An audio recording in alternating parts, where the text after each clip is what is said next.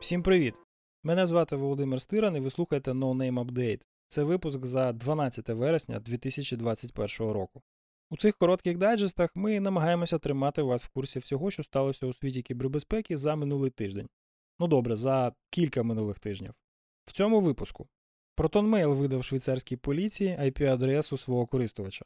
Американці нарешті починають здогадуватися, як насправді працює симбіоз між російським урядом та кіберкримінальними бандами. Офіційно вступила в дію кіберстратегія України, згідно з якою у нас з'являться кібервійська.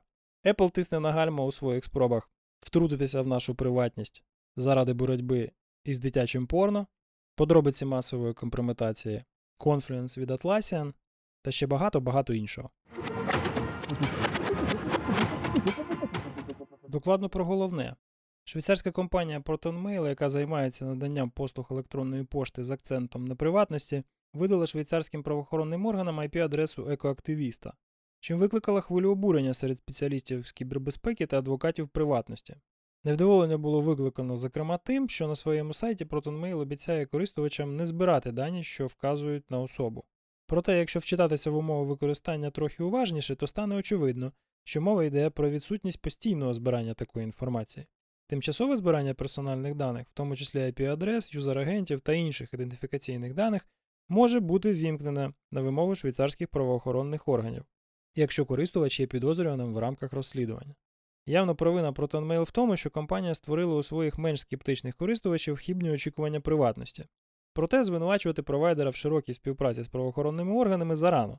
Як і будь-яка легальна компанія, Proton змушений виконувати закони юрисдикції, в якій він діє. А користувачам варто більше уваги приділяти вивченню умов використання онлайн-сервісів. З іншого боку, і я ніколи не припиню це повторювати, якщо ви шукаєте в інтернеті приватності і обираєте ProtonMail як альтернативу Gmail, то тут для мене все зрозуміло і цілком логічно.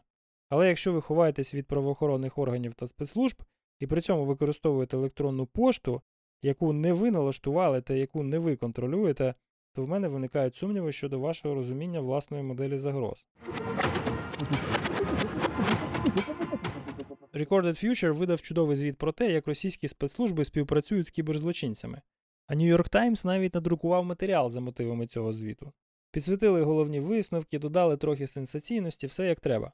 Мовляв, всі люди як люди, а от російський уряд через свої розвідагентства та правоохоронні органи співпрацює з кримінальними кіберхакерами.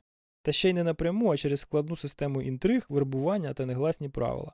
Як наслідок, Кремль може завжди відхреститися від своїх підопічних в кіберкримінальному андерграунді, або навіть натиснути на них і змусити залягти на дно. Але згодом змінити свою думку, якщо це буде в інтересах російського уряду. Так, виторгувавши у Білого дому якісь приховані ніштяки, зупинивши на деякий час операції групи Рівел після успішної кібератаки на Кесія, Кремль з часом відпустив вішки і дозволив банді повернутися до справ. Цікаво буде, якщо за кілька тижнів так само повернеться до життя Дарксайд, а за ними й інші команди. Дуже сумно, що такі базові культурні особливості роботи російської розвідки стають відомі широкій західній аудиторії з таким запізненням. Щонайменше в Україні вже здається всім відомо, що у РФ в кожній корпорації, що заробляє більше певного порогу, є куратори від ФСБ. І неважливо, чи це легальна корпорація, чи злочинна банда. Гебня не проводить червоних ліній з міркувань моралі, лише з міркувань бабла. Це ж аксіома ведення справ за поребріком. Я не розумію, наші розвідники що, не діляться такими даними зі своїми західними колегами?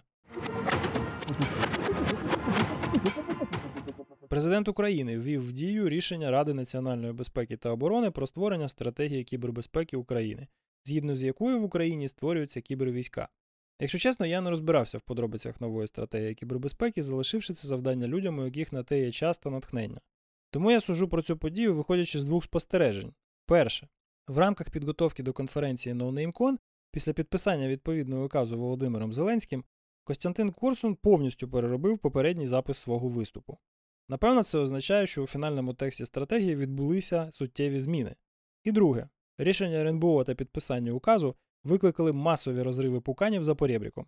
Російська пропаганда випустила кілька відеосюжетів та кілька десятків текстів, які досі мусуються в інтернеті.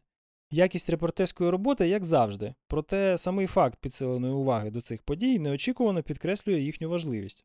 Адже в сприйнятті інформації, що походить з РФ, Завжди треба керуватися двома основними принципами. Ніколи не вір нічому, поки Кремль це офіційно не заперечив, і якщо у пацаків підгорає, значить все робимо правильно. Коротко про важливе. Компанія Apple призупиняє впровадження програми пошуку дитячого порно на пристроях своїх користувачів. Про це в прямому ефірі конференції NoNameCon повідомила директорка з кібербезпеки Electronic Frontier Foundation Єва Галперін.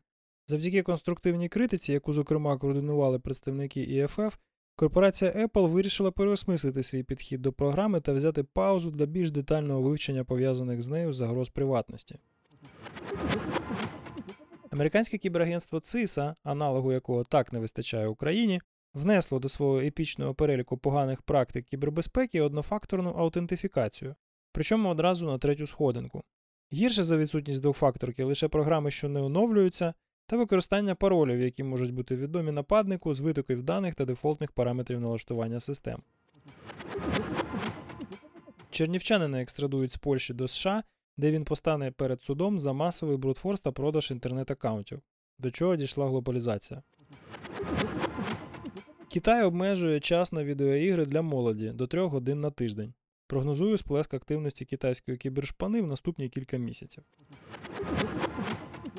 Американські чиновники надали талібам списки американців та афганців, які підлягають евакуації з Афганістану. Офіційна причина – забезпечення їхнього пропуску через блокпости навколо аеропорту Кабула. А фактично всі ці люди тепер стануть жертвами політичних переслідувань. Проте схоже, що декому з них вдалося покинути Афганістан. Щоправда, не завдяки американцям, а у результаті зухвалої операції українських військових. Атаки та інциденти.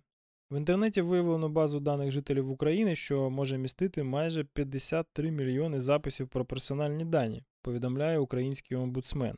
Схоже, що цій базі вже близько двадцять років, і вона регулярно спливає на різних інкарнаціях вебсайту номер крапка орг. Проте цікаво тут не те, що вона знову онлайн, а те, що на це нарешті звернула увагу українська госуха. Витекла база майже півмільйона користувачів Fortinet ві пі ен. Хакери зібрали ці дані з пристрою FortiGate шляхом використання вразливості FortiOS Сі Ві І двісті вісімнадцять тринадцять триста сімдесят дев'ять. Пошукати свій фортік у списку зламаних девайсів можна за посиланням у нотатках. Вихідний код рансомварів Бабук опублікований на одному з російських форумів. Бабук – це ті безбаші, які вимагали гроші у поліції округу Колумбія. Якщо самі по собі ісходники, може, і не становлять цінності, але в ході розслідування дуже допоможуть. Групі швейцарських науковців вдалося обійти пін-коди безконтактних карток, MasterCard та Maestro. Вразливості та патчі. Хакери активно експлуатують ен ді у Confluence. Зокрема, зламаний Confluence сервер проєкту Jenkins кілька днів майнив Monero. В ен пі ем-пакеті PackResolver з понад трьома мільйонами завантажень щотижня виправили ар сі і. Тисячі користувачів ажурної ес ю бі ді від Microsoft могли втратити дані через вразливість у Cosmos ді бі. Аналітика. Критерії, за якими банди криптоздирників шукають нових жертв. Перше. Географія. Найбільш популярні США, Канада, Австралія та Європа. Друге. Прибуток. Щонайменше сто мільйонів доларів на рік. Третє. Останнім часом оминають об'єкти критичної інфраструктури США. Четверте. Не працюють по Росії, Україні, Молдові, Білорусі та низці інших пострадянських країн. Дослідники використовують штучний інтелект для створення фішингових листів. Свіжі тести показують, що джі пі ті три здатен створювати шахрайські імейли краще за людей. Коли я читаю деякі шедеври нігерійського епістолярного жанру, мені здається, що їх алгоритми і пишуть. Проте, якщо серйозно, то, на мою думку, цю частину кіберкримінальної економіки автоматизують одною з найперших. Lawfare Blog опублікував чудовий та докладний розбір кібероперацій росіян проти SolarWinds. Анонси. ОВАС розмістив на сайті чорновий варіант топ десять дві тисячі двадцять першого року. Офіційного оголошення збору коментарів я ще не бачив, але матеріал доступний для ознайомлення. Опубліковані відео всіх доповідей та воркшопів цьогорічної конференції NoNameCon двадцять двадцять один. Шукайте за адресою ютуб крапка ком слеш нонеймкон. Рекомендації. Звичайно ж, вже згадані сьогодні погані практики кібербезпеки від сіса. Сміхуйочки. Розробник малварі TrickBot був заарештований в Сеулі під час спроби повернутися у Росію. Він застряг у Кореї на півтора року через пандемію коронавірусу, і протягом цього часу США розпочали проти кримінальної групи міжнародне розслідування. До речі, про корону. На основі спостережень за майже тридцятьма мільйонами осіб, науковці встановили, що ризики тромбозу внаслідок вакцинації проти коронавірусу значно нижчі, ніж внаслідок захворювання на ковід дев'ятнадцять. Дякую, що слухаєте No Name Update. Нагадую, що з іншими серіями нашого подкасту можна ознайомитися на нашому вебсайті за адресою ноунеймподкаст крапка орг.